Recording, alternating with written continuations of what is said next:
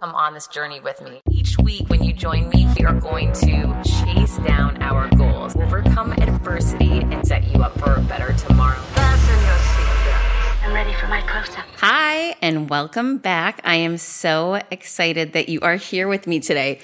It has been an intense week as everyone has been going through the roller coaster ride known as our presidential election and yet again uncertainty in what was going to happen. And now being told that there is a president elect Biden who has won the race and now knowing Trump is contesting that. So it's been definitely a volatile week I mean, I guess that's really the norm, though, ever since this pandemic has hit, is that volatility, change, and uncertainty is the norm.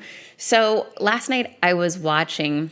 I'm so sick of politics, by the way, just putting that out there. I'm sick of the ads. I'm sick of the fighting online. I'm sick of social media thinking they can take whatever random political post down that they feel like. I mean, the whole thing to me is nauseating and I'm over it. It's just I don't like any of it. I just I I can't stand the negativity. Okay, so in my typical nature, last night when this all happened, I was looking at that Biden was going to come out and do an 8 p.m. talk and and I thought, you know what? I'm going to tune in and just hear how this goes even though I'm so sick of politics. Uh, why do I do this? I have no idea. I'm a masochist, I guess. So, I put it on and I'm watching, my son came out for maybe 30 seconds, was bored and left, shocker. And I'm watching Kamala Harris first came out, and then the next after her was Biden, and it was really wasn't that long. Here's what I took from it. I watched the entire thing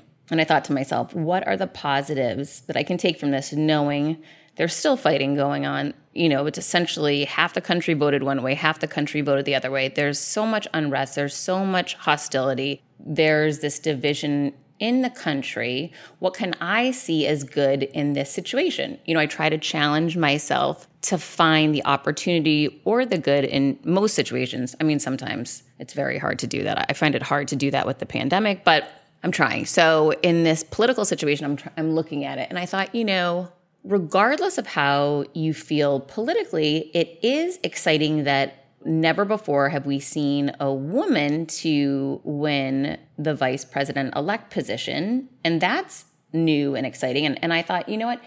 I think that's something that women can celebrate or equality in our country could celebrate or the world or whatever, right? So to me, I thought, okay, that's something we can look at as a win here. Okay, so I never post about politics because, yet again, as I mentioned, I can't stand the fighting and the negativity and just in politics altogether. I, I literally, if I was a wealthy person, would run for office because I don't like any of the candidates. So I rate this on LinkedIn today. I put a post up and it said, This is not a political post first and foremost, and I just put a picture of the American flag. This is not about politics. And I wanted to make that clear. I go on to say it doesn't matter who you voted for. I'm hoping that everyone can take a moment to recognize how far women have come in our country. Growing up, the only boss I ever saw was older white men in blue pantsuits. And that's very true. When I was younger in my 20s, there were no female bosses. I, I didn't know of any, never met any. I never worked for a female boss. When I became the boss, ultimately, it felt very uncomfortable initially because I hadn't seen it modeled out before me, right? So for me, I was the first female boss I knew, and that was weird. So when I won those positions and was elevated to those positions, I felt like I was reinventing the wheel. Again, I'm sure I'm not, right? I never worked for any of those other well known female bosses that were out there. So to me, I was the first.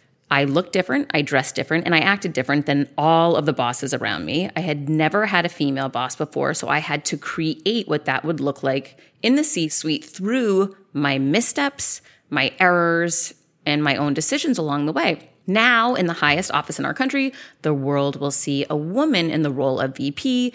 This means young women everywhere will get the chance to imagine themselves in that role. This is grounds for celebration. Once you see it, it becomes possible no matter who you are or what your dream, just go bigger.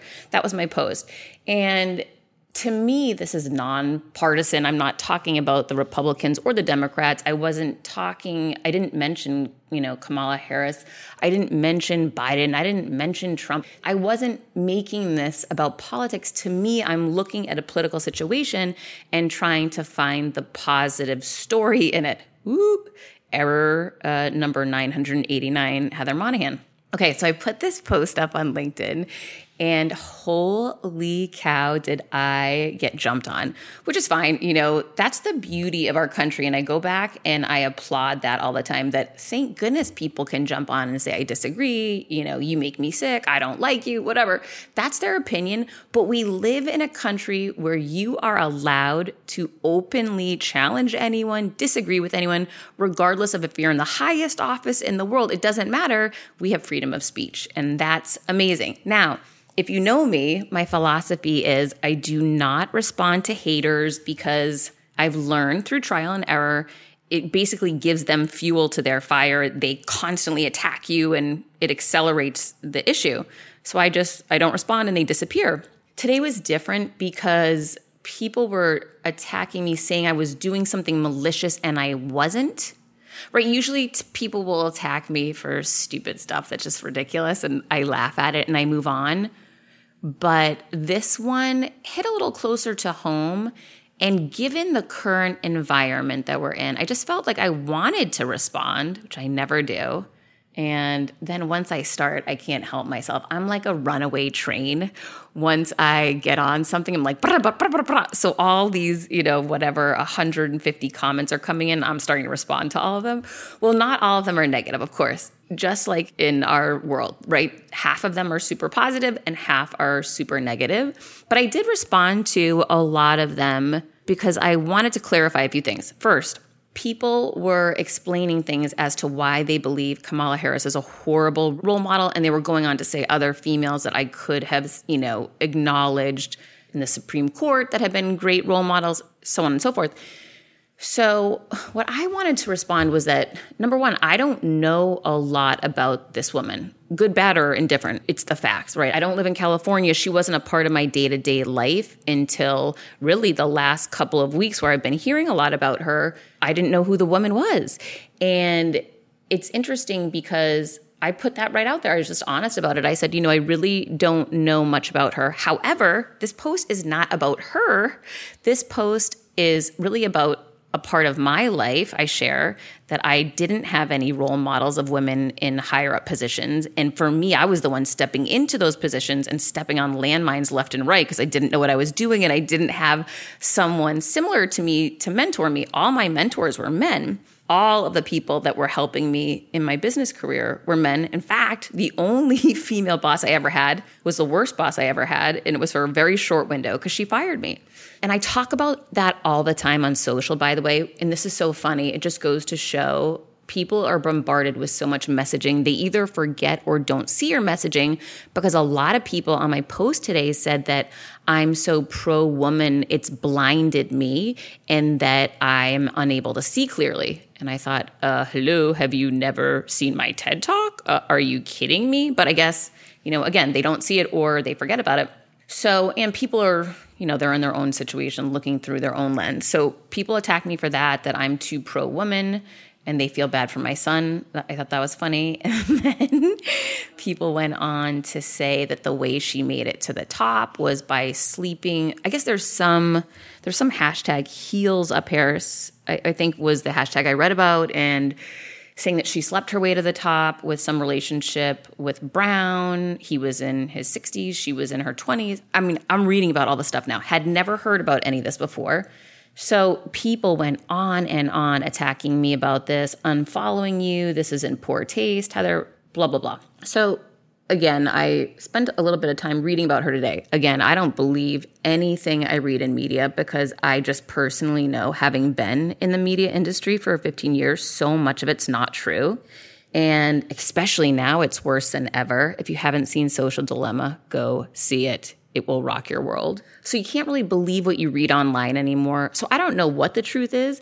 All I can say is this is that I'm willing to come up with my own decisions, my own opinions. I'm my own person. I'm not going to fall in line with what people tell me to do. I did that for a while in corporate America. It did not pay off, right? It had the reverse effect. It chipped away at my confidence and ultimately left me in a worse situation. So I know that's not my answer. I also know people are entitled to their opinions, and that's fine. I wish that they would do it without so much hostility. And I mean that from both sides. There were people that jumped, women that jumped on my post saying that I wasn't standing up for her enough and then using swear words to attack me. I mean, crazy. If you could read this, it's crazy from every angle you see it, or I think it is. And if you don't, I'd love to hear from you. I'd like to hear your opinion on it because I find it so interesting. But obviously, it just politics in general is such a polarizing and anger filled topic right now that I guess I shouldn't be surprised by any of this. Am I really? No, I sort of am a little bit. I didn't, I certainly didn't intend it this way. So, anyhow, this went on all morning. And then finally, I just said, This is ridiculous. I've got to step away from the computer. This is getting me nowhere. I've made my point that I wasn't supporting Kamala. I wasn't making this about Kamala. I wasn't not supporting her. I don't know her. And then I just believe whatever the truths are, we'll all be able to have our opinions after we see more facts. Unless you're on the West Coast, you're probably not exposed very much to this woman, right? That's sort of my experience. Now that I live in Florida, I'm exposed very much to our governor. Even just living on the East Coast, I get a lot of exposure in media to New York and other states on the East Coast, but we don't hear much about the West Coast. And I find that from traveling, right? So when I would travel to LA for work, you wouldn't hear about the hurricane coming at Florida because you only hear about that geographical region often. So, anyhow, I'm willing to wait and learn through my own experiences what my thoughts and opinions are by actions. Actions are really important to me. I will read more and learn more and you know as history reveals itself whatever those facts are i'm happy to you know immerse myself in them and and learn about them obviously I'll have my own opinions based on my morals, my values, um, my decisions. But I also know this, and I'm not making excuses for anyone, but I know that sometimes when we don't have all the information, but we're passionate about something, we can jump the gun, and that can be a mistake, right? With your heart in the right place. I also know that people have for example, and I'm making this up, but if somebody on that thread, maybe their wife cheated on them and they think Kamala had an affair with someone, well, they're going to feel more angry towards her, right? Like everyone has their own. And again, I'm not saying that that is the case, but I try to think through what could drive behavior. And I know for me, right now, we have a hurricane coming for us. So it's a little tense here. Last night, we had really high winds. We have them again today. My son's school's canceled tomorrow. So it's really tense around here. So you just never know what external factors are impacting people in any moment. I know we're all living in this pandemic, we're all going through this very difficult time. People are just tense and people are lashing out and yeah, of course they're going to lash out at, all of us unless we hide, unless we're a vanilla, unless we don't raise our hand and put a post up. That's not me. You know, that was me for long enough, but that's not me now. And I'm not going to apologize for it. And sure, I make mistakes. I don't know if I support this woman or don't support her. I don't, I don't know her.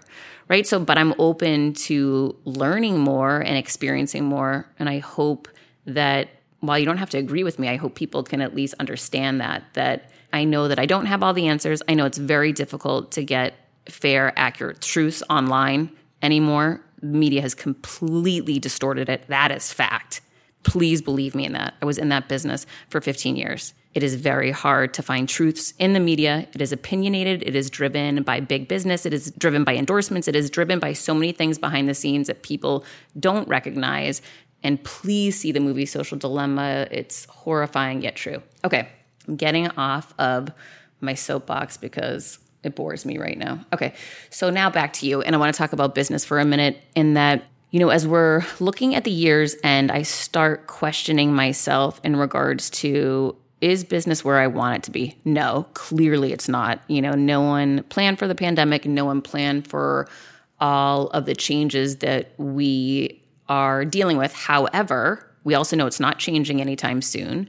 So, given that, how can I change my business? How can I grow my business under unknown circumstances, or at least the circumstances I know now, and anticipating they're not improving, and also anticipating from an economic standpoint, the economy could get much worse next year. So I've started challenging myself to think, what does that look like for business? And for me, that means offering lower price point options. And I came up with that thinking about the potential situation with the economy. And I want you to think about this too. If the economy takes a turn for the worse in 21, how can you restructure? How can you change, evolve your business? Because we can always go after the top one to 3% of the population who they're going to have the revenue, they're going to have the finances for big purchases, big ticket purchases. But as that middle tier shrinks or becomes basically non existent, we need to find large audiences that we can serve with low price point opportunities. That's another way to drive big revenue. So I've been thinking about that as well as matching it up with the inquiries I get to my website or to my DMs or, you know, my drift bot on my site. I gain information from a lot of different places. And one of the things that I've been learning is I offer a mid price point option for my group coaching, and it's too much money for 95% of the people that inquire about it. That's information to help you set up and restructure your business model for next year, right? So I'm gaining all this information from the inquiries I get, and I started testing a few different things to see what that could look like for next year. And so basically, what I've realized is I took two different business models. One is for the high 1% to 3% earners in our country who can pay high price point. I married it with that group coaching program, which is really meant for the lower end, lower tier product, you know, something in hundreds, $200 a month, something around, you know, $99 a month, 199, 299, whatever, a lower tier product offering. And I married that with a high tier $10,000 a month product offering and I combined the two models. So essentially what I did, I brought two business models, pulled them into one, offered a mid-tier pricing. So the lower tier population, which is huge and scalable, they can't afford it. The higher tier could afford it, but they could also afford a lot more for really the important part of the offering. And so, what I'm looking at doing now is breaking that business model apart to serve that high tier 1% to 3% with what they're interested in and also serve that lower tier product to the masses, you know, that can reach so many more people and help people with the challenge that they have that they couldn't previously access through me because the price point was out of their reach. So I've really been looking through this. I challenge you to look through this too in thinking about your business model for 2021. If the economy is going to have a, a more challenging year, if things are going to not look as good as they currently do and get worse, how can you serve the masses with a product or offering that's more affordable to them instead of out of their reach? There are problems out there that we can solve. How can we make it affordable? And it takes me back to the wine days when I worked for the Gallo Winery. That business was built on this product that they had called Carlo Rossi. I'll never forget. And I think the margins on it were like 30 cents or 50 cents a bottle. It was so low. But when you sell 50 million bottles or 50 million cases a year, whatever it was, suddenly that's volume and revenue, right? So they would have this really high tier, high price point product offering, which was, let's make it up, $400 a bottle of wine. And then they'd have this other jug wine that was $3 a bottle. But they made more total gross revenue off the Carlo Rossi that cost $3 instead of off the bottles of wine that cost 500 because only a few people could buy that. So take a look at your business model, take a look at your product offering and see are you able to serve both ends of the spectrum? Which would be the better use of your time. Can you do both? And maybe you can even do a mid tier. I just don't think for me that I have the bandwidth to offer all three, but these are the things that I'm looking at preparing for next year. I'm challenging you to do the same. I'm excited to hear what you think. And please let me know because gosh knows I'm trying to figure it out on my own. But I want you to hold tight because you are about to meet a new friend of mine who I'm really excited for you to meet because you are going to love his story. Hold tight. We'll be right back. Meet a different Hi, and welcome back. I'm so excited to introduce you to my new friend, Jason. He is a founder of Power Home Solar, three time Entrepreneur of the Year winner, and He's got this amazing new podcast that I was actually just a guest on. It's the True Underdog Podcast. Thank you for being here. Hey, thanks for having me. And the weather's better here than where I'm usually at. Oh my gosh, and you flew in. I'm so excited to actually be seeing I a did. human being in person. This is really exciting. Isn't it great? COVID's happening, but we're here in the studio doing the podcast. Isn't that great? It really it is so great. It's so nice. So take us back right now. You are at the top of the world. I mean, literally three-time entrepreneur of the year winner. I'm so jealous.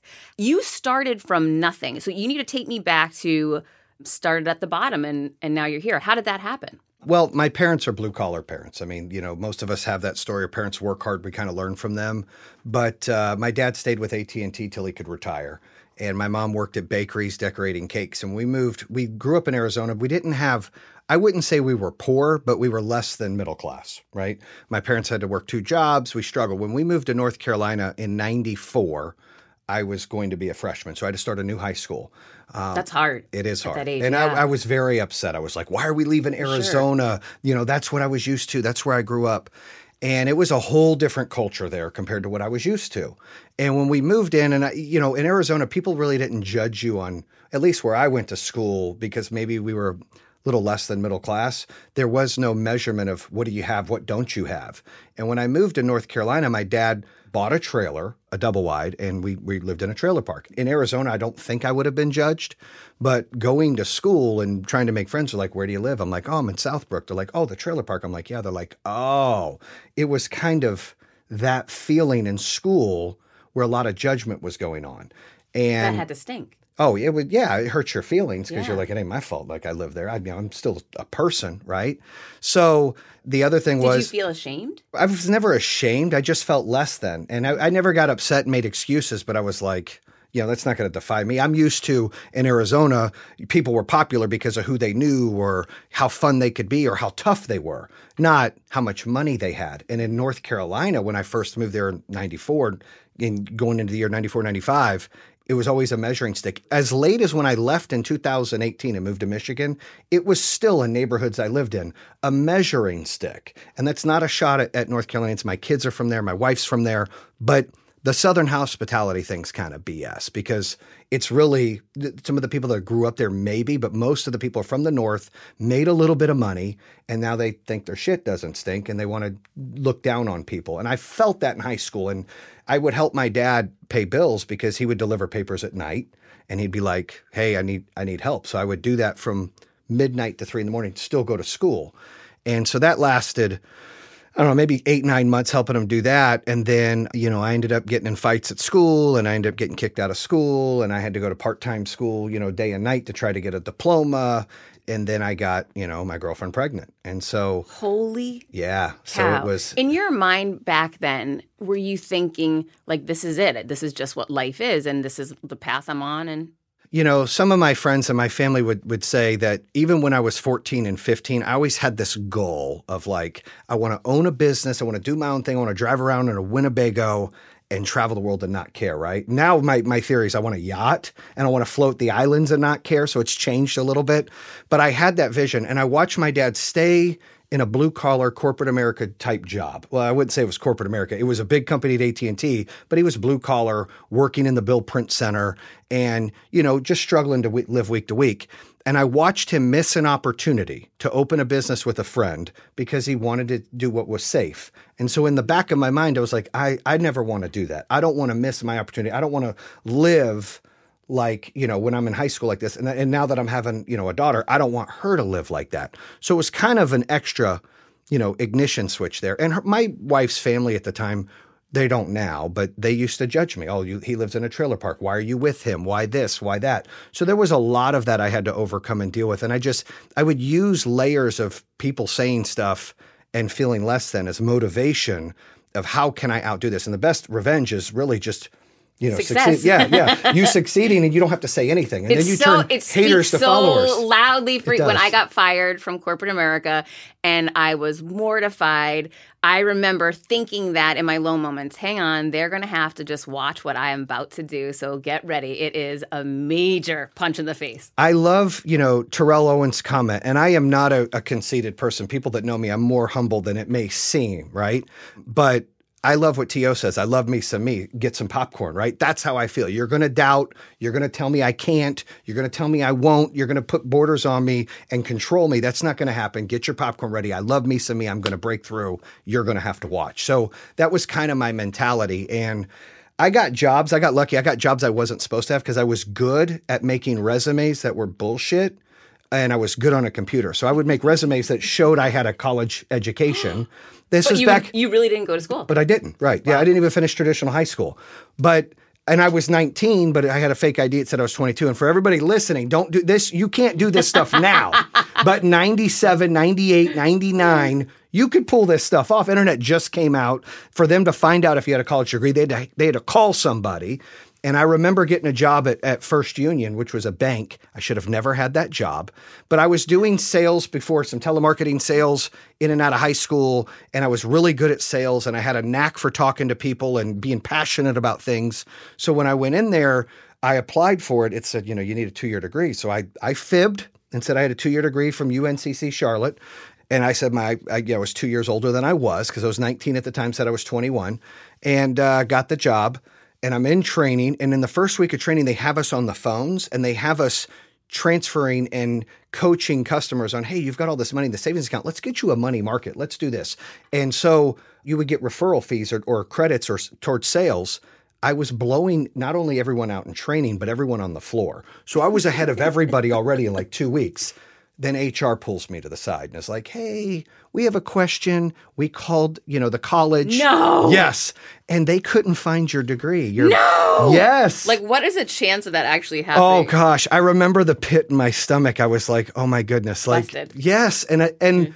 and it hurt my feelings because I would have never told a bold-faced lie, but I was in the position of like, I deserve this job. I'm as good as them. Mm-hmm. Why should I be constricted of not having the job because I didn't go to college? I have more sales experience than a lot of these bozos that are getting the job. They just went to college. That doesn't make them better. Right. So I took it in my own hands, which was probably I wouldn't advise it now, but I at that time it was it was easy.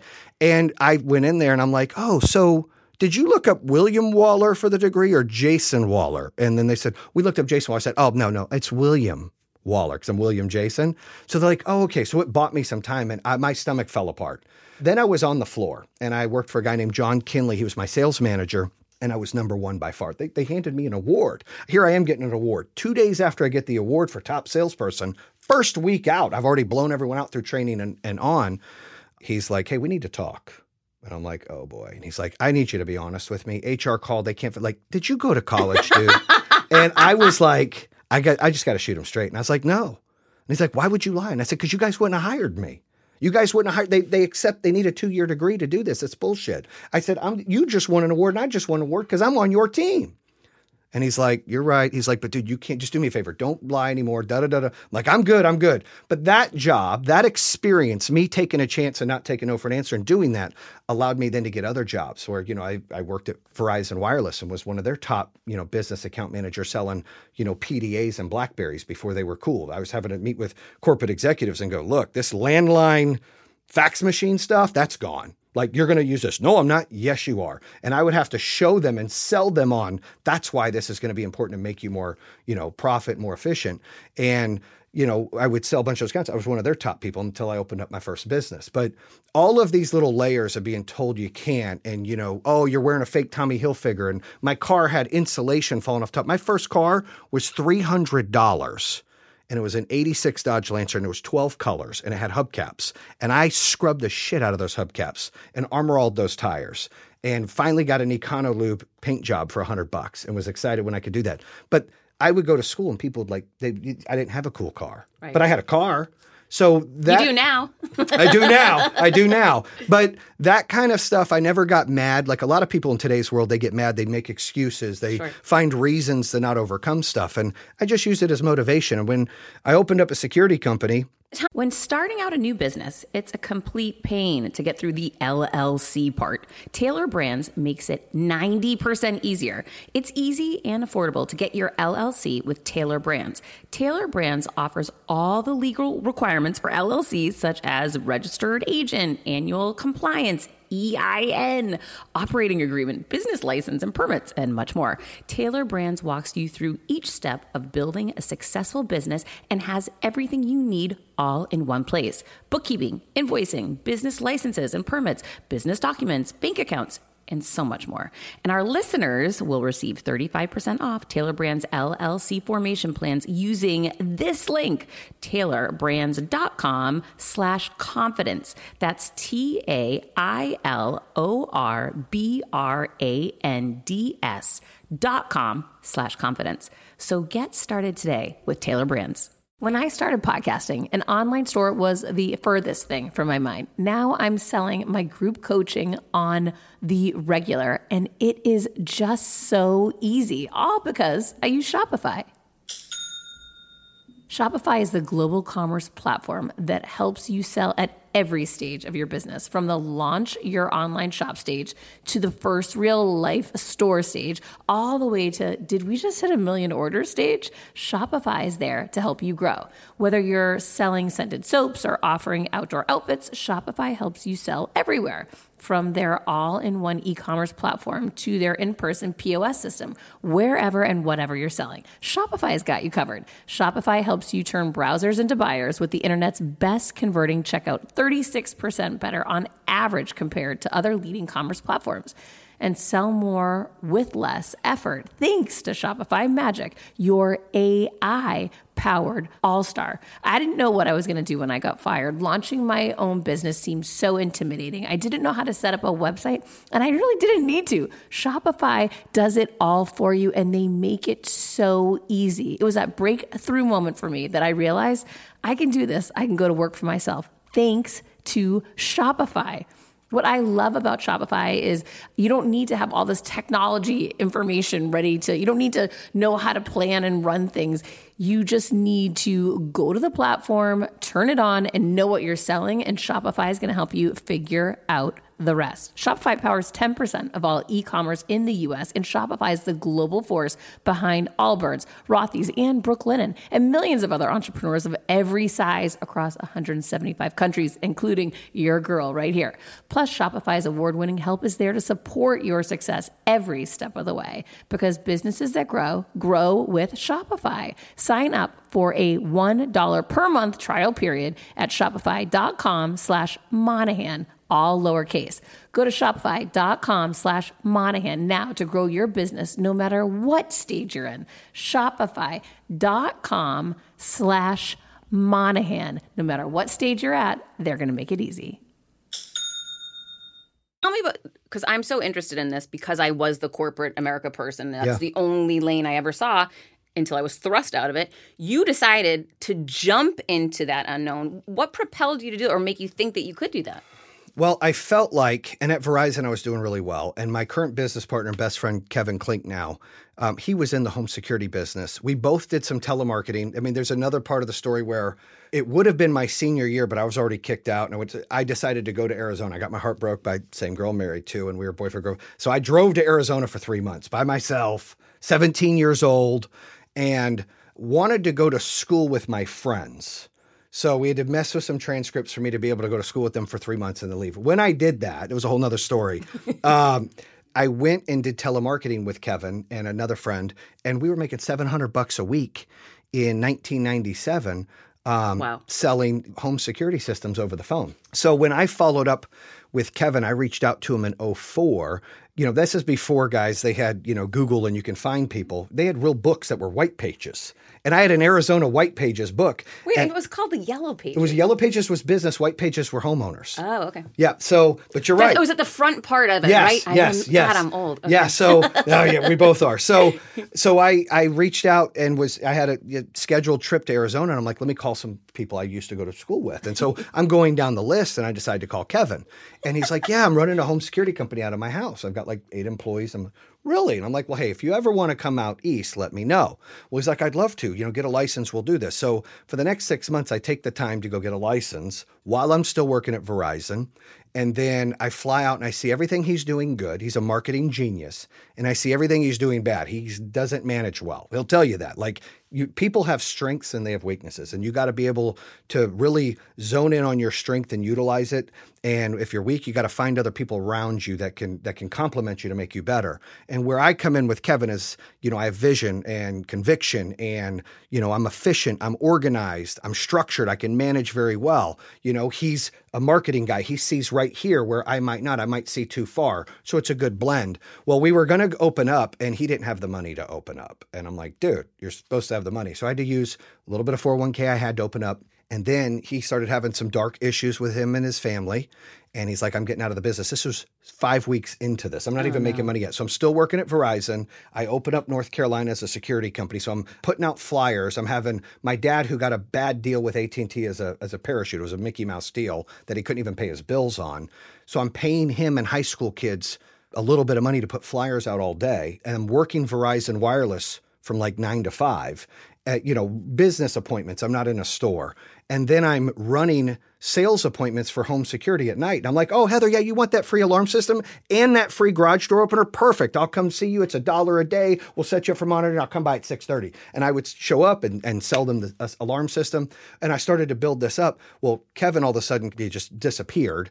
And so he like met, emailed me and was like, dude, I'm struggling. I've got some personal things going on. Can you buy me out? And I was like, buy you out? You brought me into this business. If we did, you know, I'm going to give you money. So I gave him money to pay his bills. And he went into real estate for five years. I didn't hear from him again till 2009. By 2009, I built this company out of a, a room as big as the studio in our house. It was a master bedroom. I had, had a tile board. Even with the solar company, I did this. Every company, I've done the same thing. I went into Home Depot and bought a tile board that goes in the shower, and that was my schedule right? That was the install schedule and everything. I used a marker. That's how I did it. I mean, you couldn't. Have, well, why are you going to go piss your money away on a great board? You got to learn to be efficient when you're running your own company. Like, how can I cut these costs down so I can do that? So I ran it on a board. I had, you know, my wife trying to manage the contracts that we can mail in. I, you know, I'm paying. I'm doing whatever I can and working a full time job, so I don't have to pay myself, right? Because I think rule number one when you're an entrepreneur you're not going to make money anytime soon. And if you think you are, you're going to be out of business soon because you're pulling that money out. You're so right. You have to reinvest. You either need to have something saved or you need to live frugal until you break through. Because, you know, even open this recent company, it's the third business I've been a part of opening and running. Then this is the biggest by far. We'll do a billion in sales next year. We'll do That's 600 million this year. Insane. Right. And we built it with nobody in 2015 and lost money. But with that said, we didn't get paid for almost two years. We didn't take a paycheck.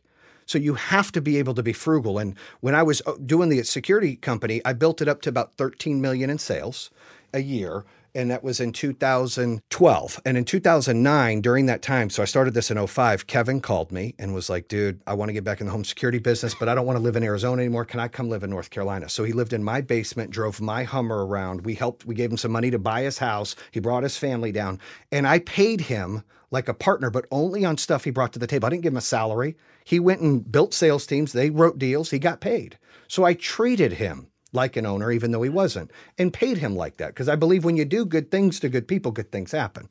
So he helped build that up. And then we had an opportunity to join another company, Power Home Technologies. And that company was a competitor of ours where we butted heads a few times.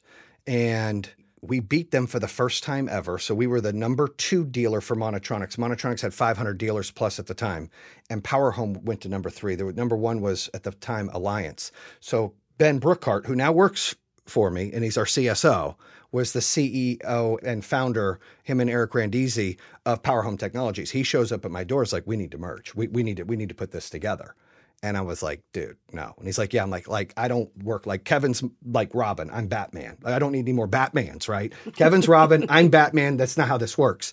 No, we should. And and look, there's a lot of things that Ben has that I don't, and vice versa, right? So you know ben went to college and and ben you know also can motivate people it might not be as a punch in the face but you know he listens to john maxwell and stuff like that he's very analytical when he talks to people and so it's different but it's helpful So I was like, all right, you know what? Let's do this. So we put the teams together, and his company was doing about 18 million. Ours was doing about 13 million. We grew it in the next 18 months to 37 million in sales. And he was 4% profitable. We were eight. We merged and we got up to seven to 8% profitable, but we didn't get along. I mean, it's it's on record. You know, it's, we've had podcasts about it. It was an episode called Ego. We had put egos aside.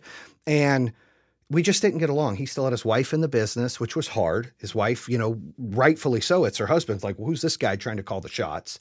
I'm used to doing things my way. He's used to doing things his way. Neither one is right or wrong. And I wanted to get into solar really, really, really bad, even before we merged with them. And I'm like, we're missing the boat. Home security's on its way down. He did not want to get into solar. He's like, I don't want to do that. So a lot of that was coming up.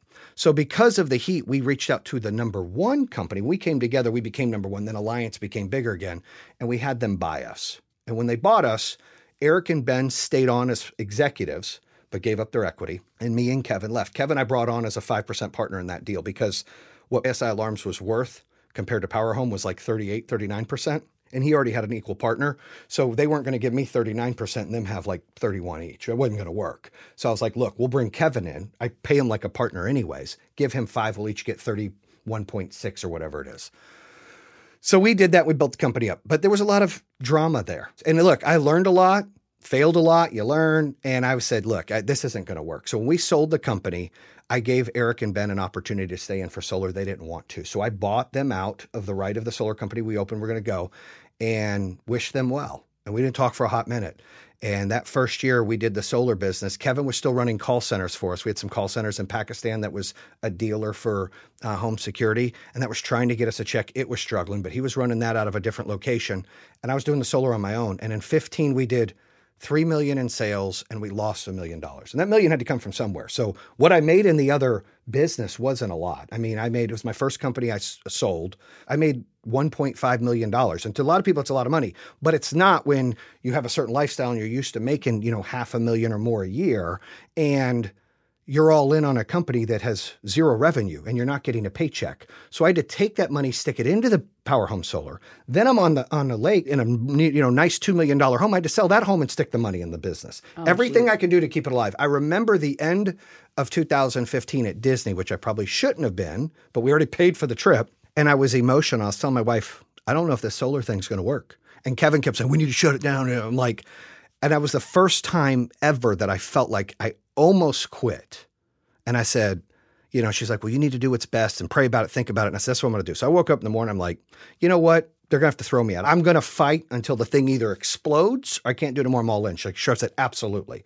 So that's when we agreed I would sell the house, stick it in there and I went all in and I fired almost everybody. I went out if they didn't think like me, they didn't work like me, they weren't they weren't there for the right reason. If it was just a job, they were gone. There was no more friends. I had an 80-20 rule I instilled right there that 20% every month I'm firing, I'm recycling to get more winners, less people that are just C players that are shelf life holding everyone down. So that's been always my motto is I got 10 people, two are gone at the end of the month, the two worst. I got 120 are gone, every department and I hold to this day all the directors accountable. It may be 20 25% this month and 15 next month. But the deal is they have KPIs and they need to be replacing the bottom 20% of their team every single month. Otherwise, you get stagnant and you're just a company that stays flat. That's Jack Welch's philosophy. And I don't know, yeah, and I've heard that, yeah. right? But I just got sick of it where I was like, this is what we have to do to grow because, and I didn't come up with that number until later when it was like, you know, I just said I put a line in and it ended up flowing where it was about 20%. We were just firing.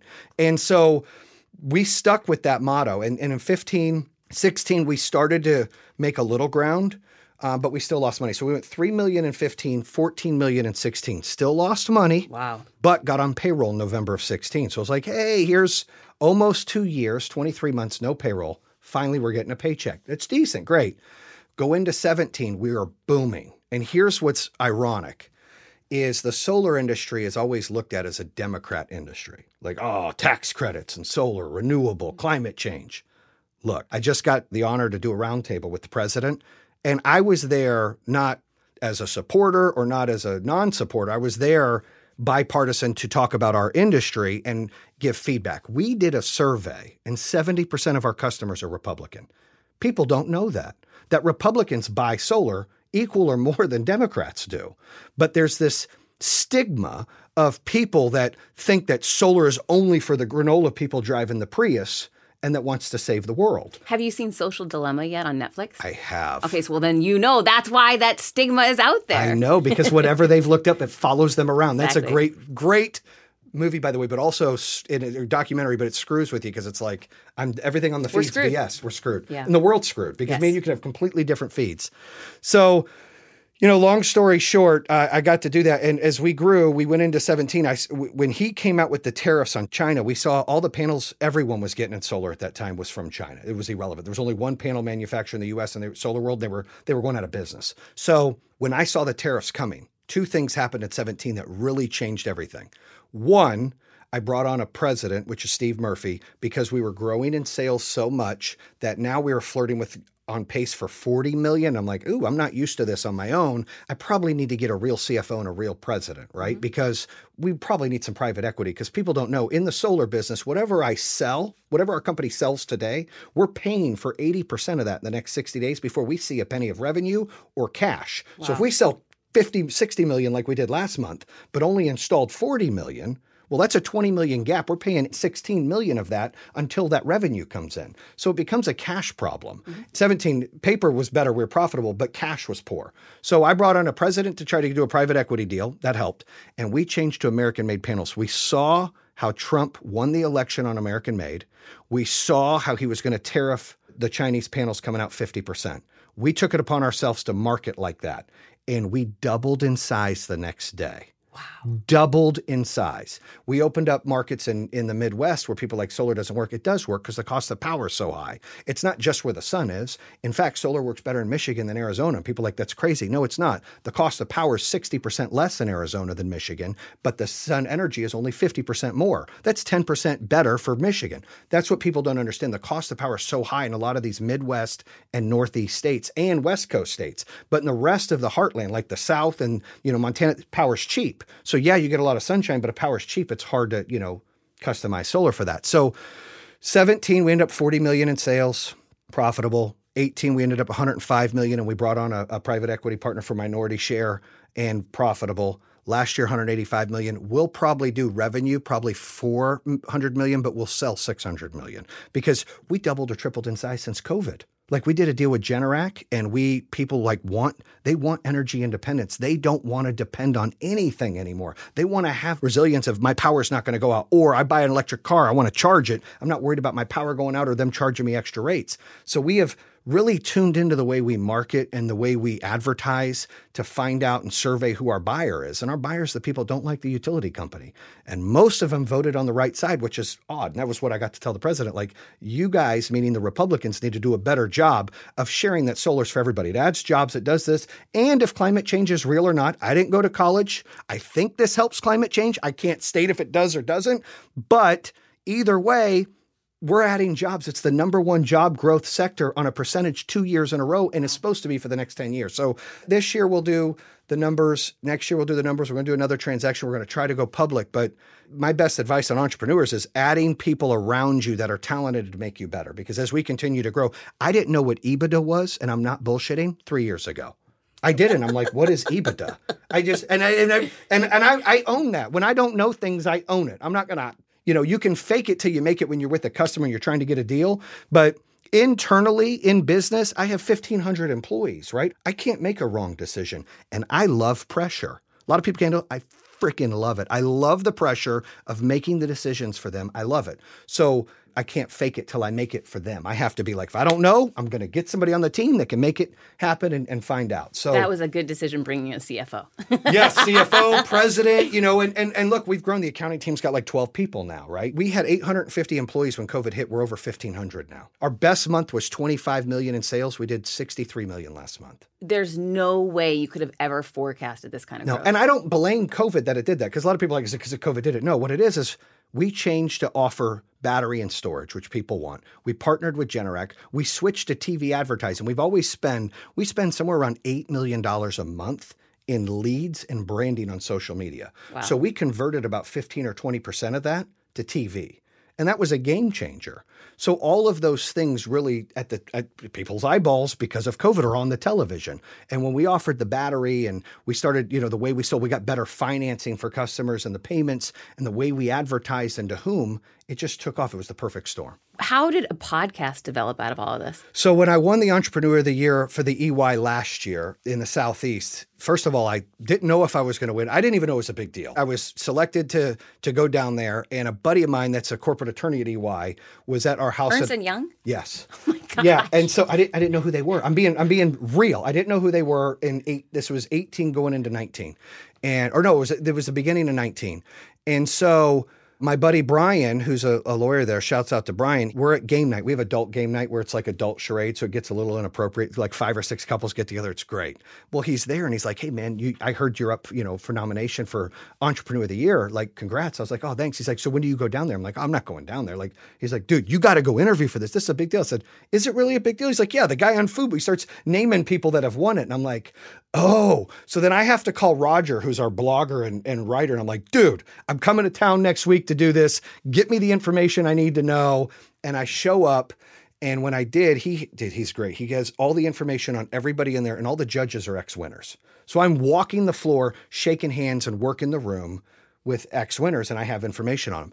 The game changing spot was when Chevy, who runs the whole program, was talking to me, and Zion Williamson, this is before the NBA draft, was about to. There were rumors that he was going to go back to Duke and not go into the NBA draft. And we were in this cocktail area in Charlotte, and it was the night before the interviews. And I was up there and I was talking to Roger and Chevy, and I said, Oh, Zion might go back. He doesn't want to get drafted by the Pelicans. I said, He might go back to Duke. She goes, Oh, is that where you went to college? I said, Oh, no, I didn't go to college. And she goes, Oh, you're the one. And I said, The one what? She said, You're the one that did, the first one that is uh, nominated for this that didn't have didn't go to college. Wow. So then I knew I had something. So I thought about, I was like, yeah. So I was like, you know what? Most people would have been embarrassed to talk about that. I want to share Proud, that. That's what right. That's what makes me different. Right. So when I went into the meetings, I had to interview with 10 and then 10. So there are 20 judges, and you get like four minutes and they ask you a couple questions. A lot of people, when you go into interviews or you do something, you have regrets. You're like, oh, I could have done that better. I went in there and killed it. I went in there and dropped the mic. I told them why I should win, what makes me different, how hungry I am, how hard I work, how I don't take no for an answer, how I bootstrap, how I went out and sold these deals, everything that I did. And I told them, you know, it was an underdog experience. I want people to tell me I can't. And I ended up winning. Like I walked out of the interviews and they announced it a few months later and we went to Atlanta to the celebration. But I told Roger, I was like, dude, there's no way I don't have it. Well, then when we're at the celebration in Atlanta, all of the sudden they're showing all the philanthropy. We do a ton of philanthropy. We give over a million dollars, you know, to clean water or cancer a year. But they don't show all of that on these videos. And I'm telling everyone we're with, you know, friends and, and family, I don't think I'm going to win. We're in Atlanta. I'm like, I don't think I'm going to win. And all of a sudden they called my name. I was like, oh my gosh. And I won. So that was surprising and humbling. And when I got up there, after that you go up and you're hanging out with all the winners, right? And you're like you're like in this group, you're accepted. And like three or four of them are like, you got to write a book. I'm like, I don't know how to write a book. And so you wrote a book. Man, you talked about it. Like, I don't, I said, I've never read a full book. I've listened a little bit of audio. I don't, I don't know where to start with a book. My grammar sucks. I spell like shit. Like, this is what I'm telling. Like, I, I'm all over the board. This won't work. I light up a room. I can speak. I can motivate. I get people to run through the glass. I can't write a book. They're like, you should or do a podcast or something. So that's where it kind of stemmed. And then when we hired our marketing company in November, and they're like, we're going to put you on the commercials. I'm like, I don't want to be on the commercials. So like, nobody sells solar better than you. You've got to be the face. Then you're in people's homes and they trust your brand better. I'm like, oh, and you look like Guy Fieri. Yeah, that's right. Hopefully a cuter version, but you know, we'll see. You know, so you know, except I don't think he's a grandpa yet. I, I don't have enough information on him other than he makes some good burgers, but that's about I, it. I've ate his burgers in Vegas. So, uh, and I'm a grandpa or gilf, I like to say. So I'm, I'm still, I'm still, you know, doing my thing here. I'm not 40 year old grandpas is is tough, but you know, they put my face on there and I was like, "Ugh, I don't know if I want to do that. Now it's all over the place. I'm like, all right, I've accepted. If it helps the business, if it helps us another extra multiple, if it helps us go public, if it helps our employees, I'm in. So then we started the podcast. And what took off as a hobby ended up growing a lot of legs, you know, 40 million views on YouTube, a few hundred thousand downloads and followers. And I was like, this is cool. And I love it. Like, just like I love running the solar company, I love sharing stories. I love interviewing people like yourself when you were on the show, hearing other stories that excite people. In the world we live in, with all of the chaos, you turn on TV, nothing's positive. Nobody goes, guess what great thing happened today? Right. This person got an A plus on their test, and this person opened a business. And it's always negative because that's what sells. Negative stuff and fake stuff sells 10 times more than anything else. Nobody wants to hear the good stuff. And so this is an opportunity for those folks out there that are driving, that need motivation, that are stuck, for those people that are opening a business and they don't know what to do, for people that are scared to move on from a relationship and they're like, I, I feel like I'm, I'm held hostage. That's what I try to share on the podcast of, of what tools that maybe I've experienced or guests have experienced to get them motivated to take the next level rather than just listen to nonsense in the world. CBDistillery.com is giving you an exclusive offer and it's huge. Right now, you can get up to 30% off everything. If you've struggled with sleep, stress, or pain after physical activity, CBDistillery.com has a targeted plant powered solution just for you. I love hearing how many of you have seen improvement in your daily life thanks to CBD. So, if better sleep, more calm, and relief from discomfort after physical activity sounds good to you, you should explore CBD. Don't miss this massive sale and get up to 30% off your order. Visit cbdistillery.com and enter VIP. That's cbdistillery.com and enter VIP at cbdistillery.com. Not available in Idaho, Iowa, and South Dakota. So good. So when you were explaining that you couldn't imagine that you would write a book, that seemed so out of the realm of possibility. I felt that same way. I grew up with a really smart sister. She had the perfect grades and she went to law school and she read books and dictionaries and I was not I didn't read books and I wasn't, you know, I was out playing sports and and hanging with my friends. And what I realize, and I want you to realize, we put ourselves in these lanes and we don't even realize we're Right. doing it, you know? So I remember when someone told me, Oh, you need to write a book. It was Elvis Duran on the Elvis Duran show. And I Googled, How do you write a book on the flight home? Because I, I was curious, like, do you have to have an English degree? I really had no idea. And it turns up any jackball can write a book. And I say it any jackball because literally anyone can write a book and it is not hard. And people want you to think it's hard because they want to feel prestigious and above. And it's BS.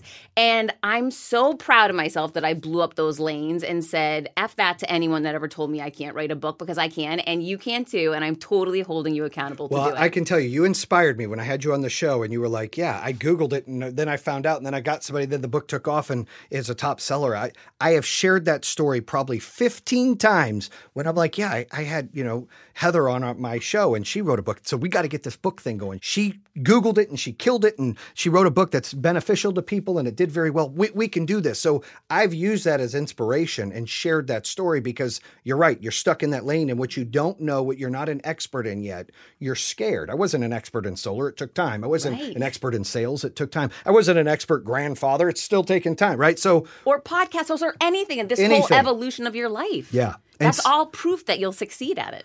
I'm excited. I don't know where to start, so it's another conversation we have to have. Like, I need to know who we, who I call. What do I do? Right. But uh, you know, title, I, I, all that stuff. But you know, what do I do? Right? I don't even know. You, you know what's so funny, and I'll share this with everyone just so they understand. I didn't know any of those things either, right? So when I Googled how do you write a book, it said you have to sit down and write. And so I just did that. And the first week, I just wrote about how much I hated the bitch that fired me.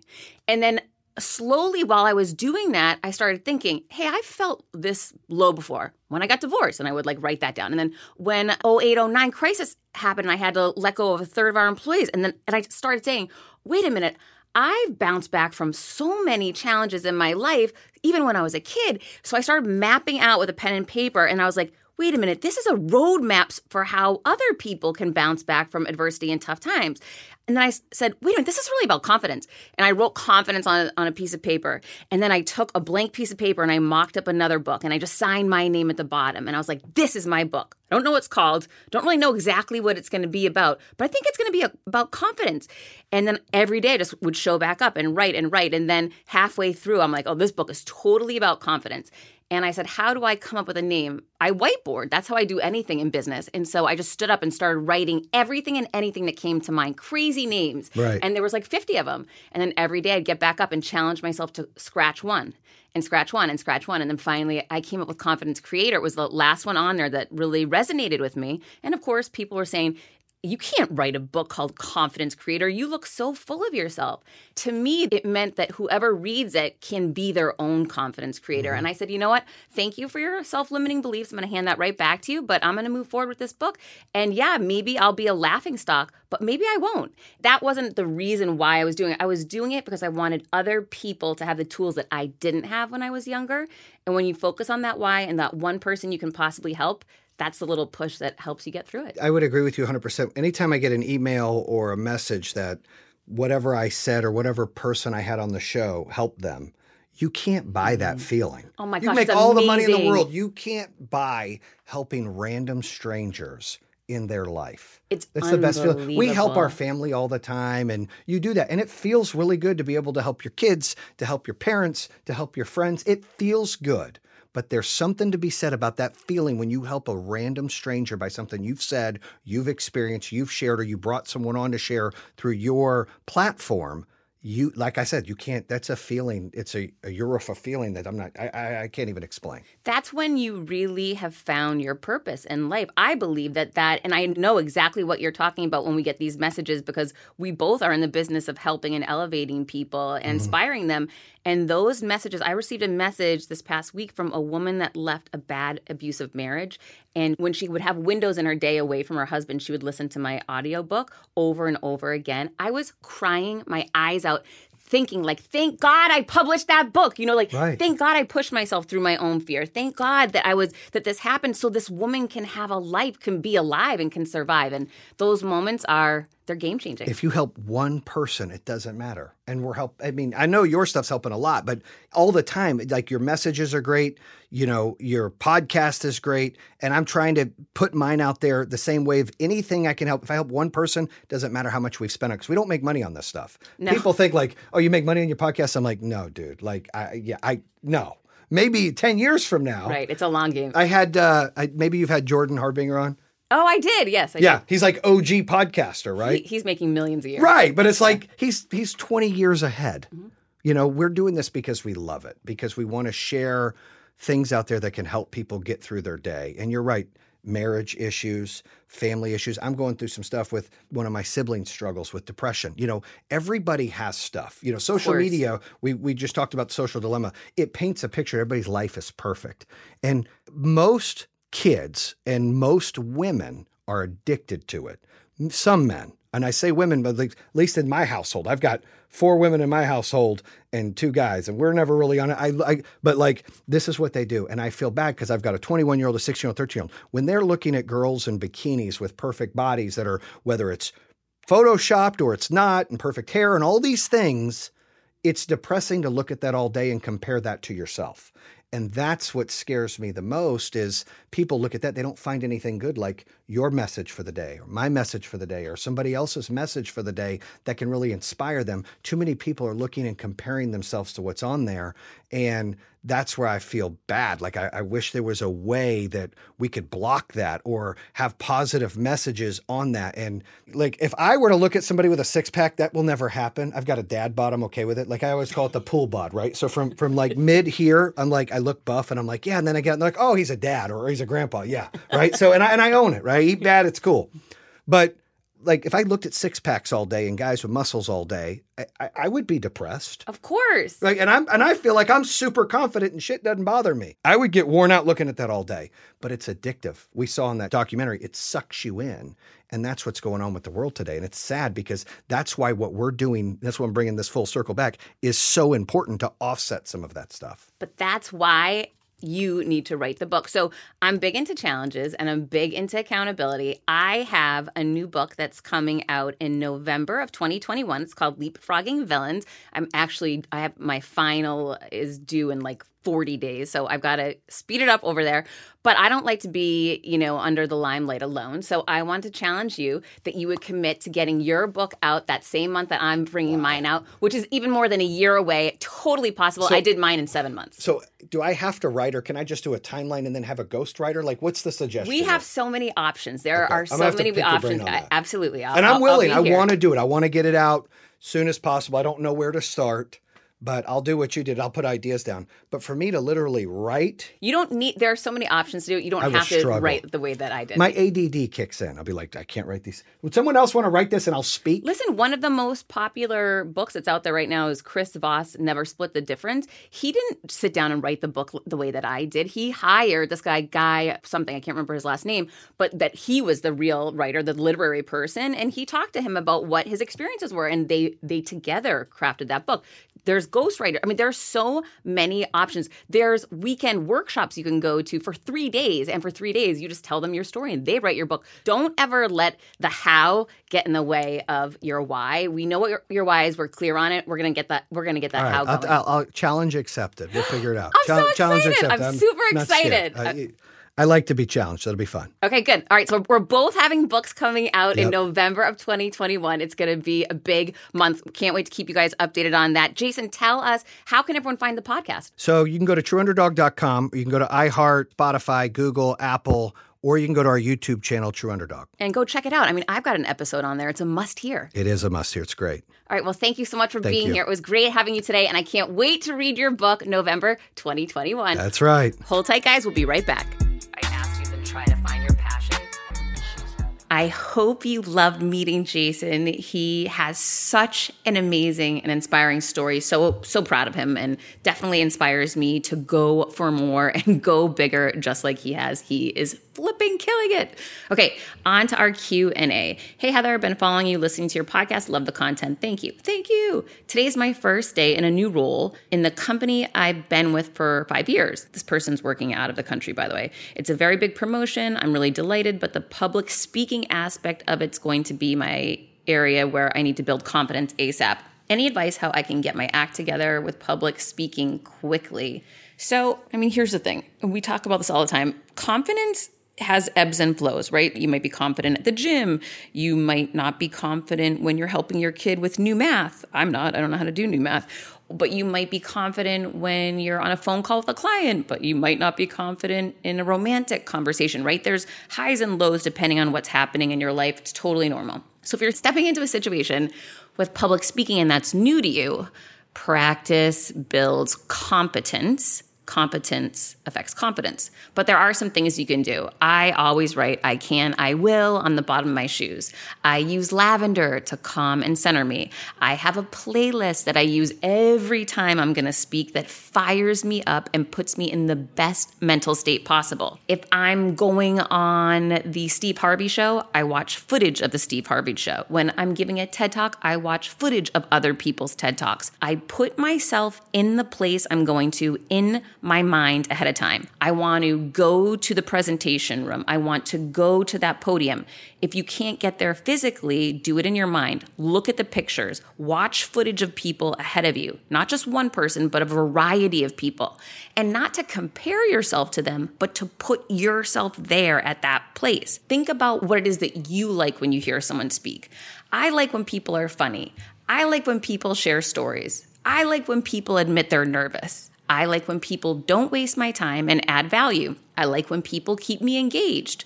I was listening to Tim's story was on my team meeting this week and he kept calling people out by individual name. That was so powerful and I have not been doing that since I haven't been on site in live events. My virtual events, I've gotten away from that and he reminded me by watching him that that's something I should start doing. So if you have time, start signing up for these virtual conferences. Sign up for my group program so you can see what it's like to do virtual speaking. The more you immerse yourself some, in something, see what you like and don't like, take notes, practice on your own. Learn what stories you have that are powerful. Learn if you like calling people out. Learn if you like leading with a joke. Figure out what you're good at, best at, practice it, put yourself around it, immerse yourself in the situation. All of those things are going to get you more comfortable. And the more at bats you can take, the better you will get. So, anytime they say, Who wants to speak at the next event? raise your hand and go in. And that is how you will get better. I actually did a whole episode on this with Kindra Hall if you want to go back and check it out. It's really good deep dive into speaking. Okay, next question. Hey, Heather, I wanted to reach out and tell you I appreciate your content. I've always been driven to break out of the mold and smash through the glass ceiling, but have had confidence issues. One thing I've always doubted was my name. Heather is my name. It's very feminine, not much of a C suite name. Oh my gosh, that cracks me up. I mentioned that to my fellow members, and they had a feeling recently and said that the only Heather that they ever heard of that was successful went by Heat or Heath. Oh my gosh. Shortly thereafter, I found your profile and it reset my perception of what could be possible with my name. Okay, hang on.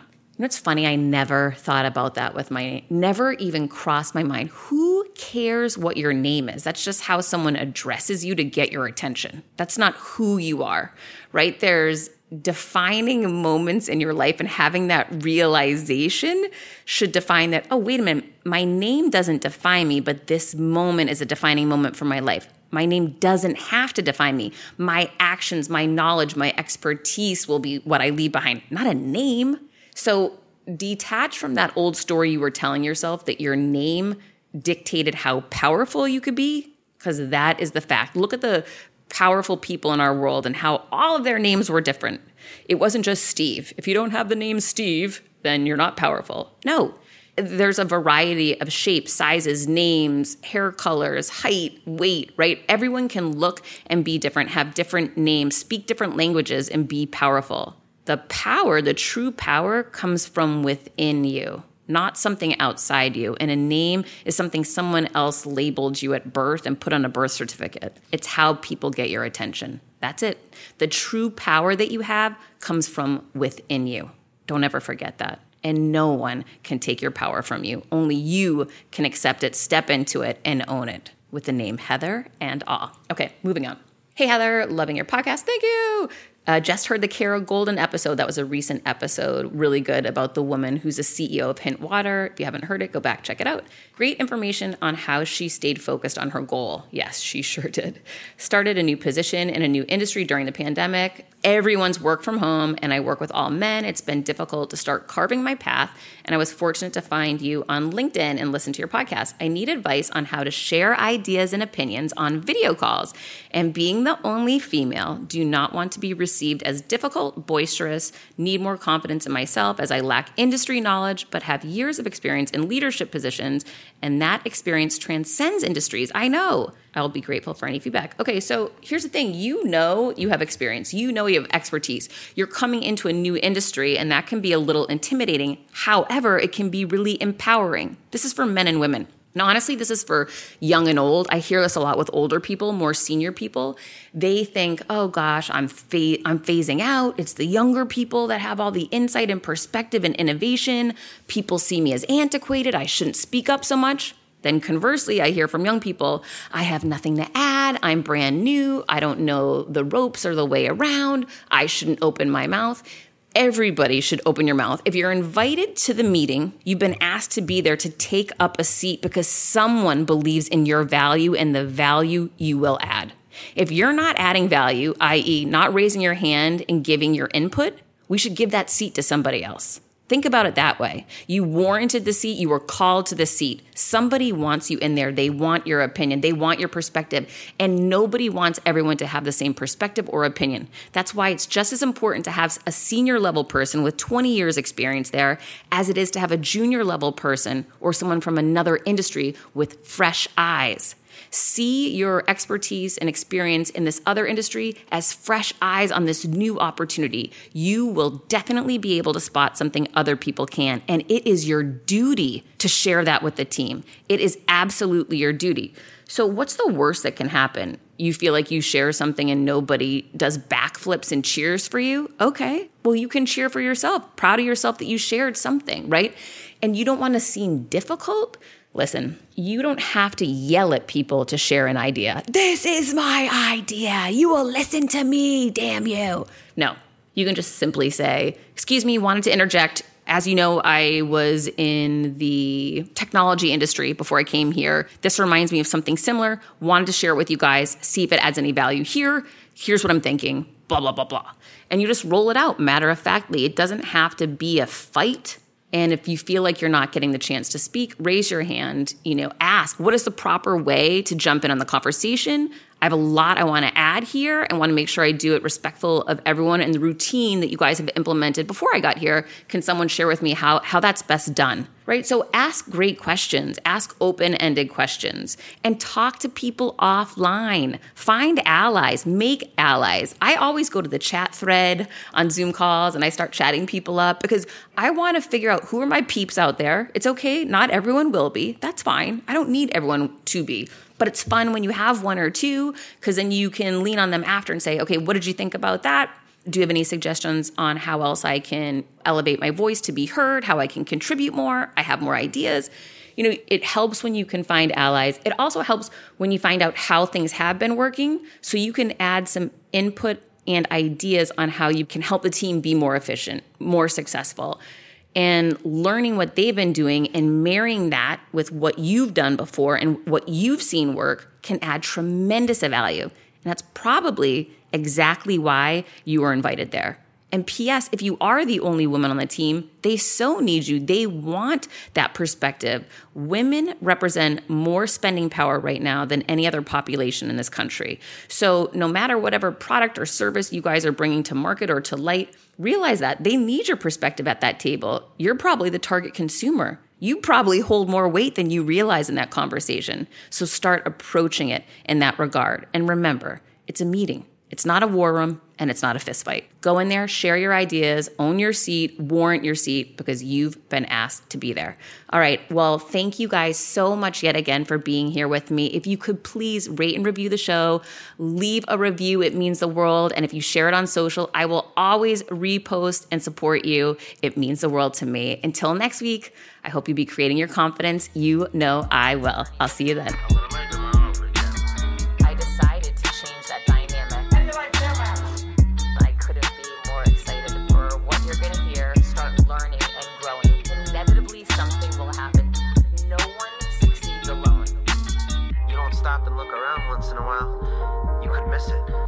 On this journey with me.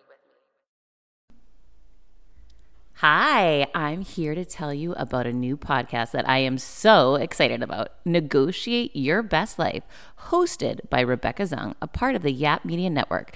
As a globally renowned narcissist negotiation expert and an attorney recognized by U.S. News as a best lawyer in America, Rebecca shares her invaluable insights and strategies for navigating life's toughest negotiations. By drawing from her own experiences and the wisdom of her high profile guests, such as Bob Proctor, Mark Victor Hansen, Jon Gordon, and Rebecca delivers empowering advice that will inspire you to reclaim control of your life. Negotiate Your Best Life is all about how to negotiate your way to greatness. She provides practical guidance on how to break free from toxic relationships, stand up against injustice, and transform chaos into freedom, possibility, and purpose. Many times, the first negotiation you do is with your own in the morning. In the morning is when you wake up, and that's when Negotiate Your Best Life is time for you. It's about to find your way to greatness, conquering obstacles, and creating the life you truly deserve. Get ready to slay play, thrive, and unlock your full potential. Don't believe me? I'm going to go ahead and share some of the reviews that are out there so you can hear and you can believe too. You have helped me so much these last few weeks. I was with a narcissist for two years. She drove me to the point I wanted to take my own life. Listening to you has made a massive difference, and now I know what I'm with. Thank you, Rebecca. Now, the recovery. Thank you for gifting the knowledge to believe in myself again. You have unknowingly helped me legally represent myself through criminal, federal, and civil court proceedings with a narcissist. There would be so many people around the world that you're helping without even knowing, like me. You saved my life. Emma, 35 years old, Australia. If you are ready to stand up against injustice and transform the chaos in your life into freedom, possibility, and purpose, then check out Negotiate Your Best Life now. Subscribe to Negotiate Your Best Life with Rebecca Zung on Apple Podcasts, Spotify, or your favorite podcast platform.